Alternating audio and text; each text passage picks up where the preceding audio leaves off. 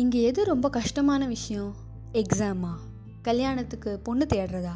இல்லை வேலையில் போஸ்டிங்கோ இன்க்ரிமெண்ட்டோ வாங்குறதா? இல்லை ஆன்சைட் போகிறதா இல்லை எது ரொம்ப கஷ்டம்? உண்மையாக சொல்ல போனோன்னா ஒரு மிடில் கிளாஸாக இருக்கிறது தாங்க ரொம்பவே கஷ்டம். ஹலோ நீங்கள் கேட்டுட்ருக்கிறது இருக்கிறது last bench talks with me Monisha. லைஃப்பில் எல்லாருக்குமே கஷ்டங்கிற ஒன்று இருக்க தான் செய்யுது. ஆனால் இந்த மிடில் கிளாஸ் பீப்புளுக்கு அதான் நமக்கு கொஞ்சம் அதிகமாகவே இருக்குது நம்மள முக்காவாசி பேர் மிடில் கிளாஸ் தான். குழந்தைய ஸ்கூல் சேர்க்குறதுலேருந்து அந்த குழந்தை வளர்ந்து அதுக்கு கல்யாணம் பண்ணுற வரைக்கும் எல்லாத்துக்குமே கஷ்டம்தான். ஒரு குழந்தைய பணம் இருக்கிறவன் ஸ்கூலில் சேர்க்கணுன்னா அந்த ஸ்கூலில் டீச்சிங் நல்லா இருக்கா? ஃபெசிலிட்டிஸ்லாம் நல்லா இருக்கான்னு தான் பார்ப்பான். ஆனால் இதுவே மிடில் கிளாஸில் இருக்கவங்க அவங்க குழந்தைய ஸ்கூலில் சேர்க்கணுன்னா அது என்னென்ன யோசிப்பாங்கன்னா அந்த ஸ்கூலில் ஃபீஸ் எவ்வளோ? அது நம்மளால் கட்ட முடியுமா? வீட்டில் இருந்து ஸ்கூலுக்கு பஸ் இருக்கா? ஏன்னா பஸ் பாஸ் வாங்கிட்டு ஃப்ரீயாக போயிடலாம் பாருங்கள் அப்படியே ஃபீஸ் அதிகமாக இருந்தது தெரிஞ்சதுன்னா கவர்மெண்ட் ஸ்கூல் தான் ஸ்ட்ரைட்டாக ஏன்னா அங்கே தான் ஃபீஸே கிடையாது. அந்த குழந்தைக்கும் மெட்ரிகுலேஷனில் படிக்கணும்னு ஆசையாக தான் இருக்கும். ஆனால் குடும்ப கஷ்டத்தை புரிஞ்சுக்கிட்டு கவர்மெண்ட் ஸ்கூலுக்கே போயிடுவா அந்த பொண்ணும் அங்கேயும் நல்ல டீச்சர்ஸ் நல்ல டீச்சிங் நல்ல ஃப்ரெண்ட்ஸ் எல்லாமே கிடைக்கும். இருந்தாலும் ப்ரைவேட் ஸ்கூலில் படிக்க முடியலையேங்கிற ஒரு ஆதங்கம். ஏன்னா பக்கத்து வீட்டு எதிர் வீட்டு பசங்கள்லாம் ப்ரைவேட் ஸ்கூலில் படிக்கிறாங்க பாருங்கள் சரி ஸ்கூல் தான் ப்ரைவேட் ஸ்கூலில் சேர்க்க முடியல. காலேஜாச்சும் நல்ல பெரிய ப்ரைவேட் காலேஜாக சேர்த்துக்கலாம் அப்படின்னு பார்க்கும்போது அங்கே போய் ஒரு அப்ளிகேஷன் வாங்கினா அதுவே நானூறுலேருந்து ஐநூறுரூவா அதை வாங்கும் போதே ஒரு பெரிய பயம் வந்துடும் எப்படி கட்ட போகிறோமோ அப்படின்னு. சரி பிள்ளைங்க எதிர்காலம் தான் முக்கியம்னு கடனை உடனே வாங்கி படிக்க வச்சிடலாம் அப்படின்னு அங்கே போனால் நீங்கள் எடுத்த மார்க்குக்கு இந்த கோர்ஸ்லாம் கிடைக்காது. நீங்கள் வேறு கோர்ஸ் எடுத்துக்கோங்கன்னு வேறு கோர்ஸை கையில் கொடுத்துருவாங்க.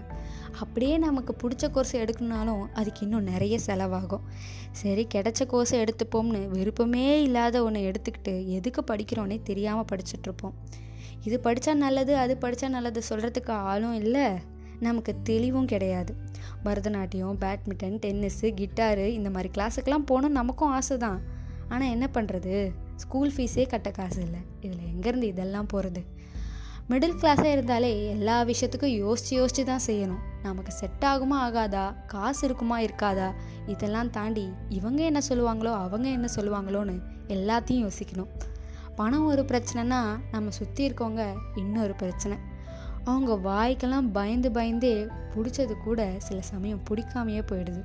நமக்கு ஒரு பைக் வாங்கணும்னு ஆசையாக இருக்கும். ஆனால் அந்த பைக் வாங்குற காசுக்கு அடுத்த செமஸ்டருக்கு தங்கச்சிக்கு ஃபீஸ் கட்டலாண்டா அப்படின்னு அம்மா சொல்லும் போது நான் சும்மா சொன்னம்மா பைக்லாம் பொறுமையாக வாங்கிக்கலாம். இப்போ என்ன அவசரம்? அப்படின்னு சொல்லிடுவோம்.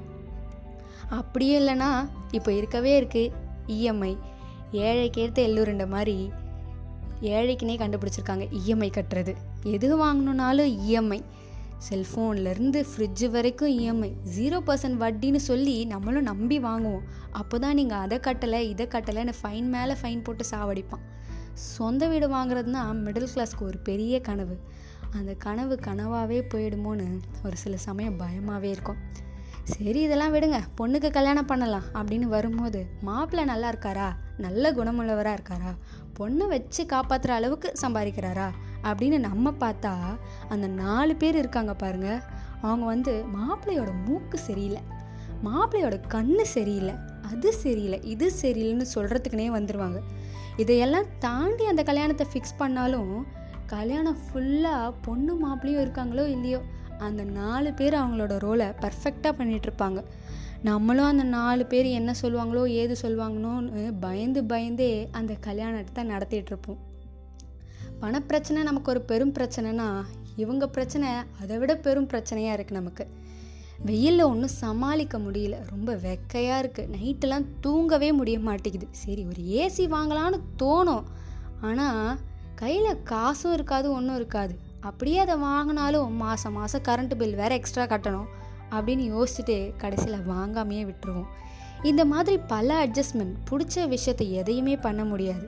ஏன்னா எல்லாத்துக்குமே அட்ஜஸ்ட் பண்ணிட்டு தான் போகணும். காசு இருக்காது இல்லையா? சரி காலைல எழுந்திரிச்ச உடனே பிரேக்ஃபாஸ்ட்டுக்கு அது இருக்கணும் இது இருக்கணும் ஜூஸ் இருக்கணும் ரவா தோசை இருக்கணும் ஆனியன் தோசை இருக்கணும்னு யோசிப்போம். ஆனால் உப்புமா மட்டும்தான் இருக்கும் வேறு எதுவுமே இருக்காது. சரி நான் அட்ஜஸ்ட் பண்ணிவிட்டு சாப்பிட்டு போயிடுவோம். நைட்டு தூங்கும் போது ஆளுக்கு ஒரு ரூமில் ஏசி போட்டு தூங்கணும்னு ஆசையாக தான் இருக்கும். ஆனால் என்ன பண்ணுறது ஒரே ரூமில் ஒரே பாயில் தானே எல்லாம் படுத்தாகணும். வேறு வழி இல்லையே. அப்படியே எக்ஸ்ட்ரா ரூம் இருந்தாலும் எக்ஸ்ட்ரா ஃபேன் ஓடுமேன்னு யோசிக்க தோணும். இந்த மாதிரி காலையில் ஏஞ்சதுலேருந்து நைட்டு தூங்க போகிற வரைக்கும் எல்லாத்துக்குமே அட்ஜஸ்ட்மெண்ட் தான். இதை தாண்டி மாதம் மாதம் வீட்டு வாடகை கரண்ட்டு பில்லு கேபிள் டிவி காசு மல்லிகை சாமான் ரீசார்ஜு சிலிண்டருக்கு காசு இஎம்ஐ இதெல்லாம் கட்டியே மாளாது. சுற்றி சுற்றி ஏதாச்சும் ஒன்று அடிச்சுட்டே இருக்கும். மாதம் மாதம் இதெல்லாம் கட்டுறதுக்கே ஒரு இருபதுலேருந்து இருபத்தஞ்சாயிரம் வரைக்கும் தேவைப்படும். ஆனால் அப்பாவோட சம்பளமும் பதினஞ்சாயிரம் தான். என்ன பண்ணுறது மாத கடைசியில் சிங்கிள் டீக்கு கூட கையில் காசு இருக்காது.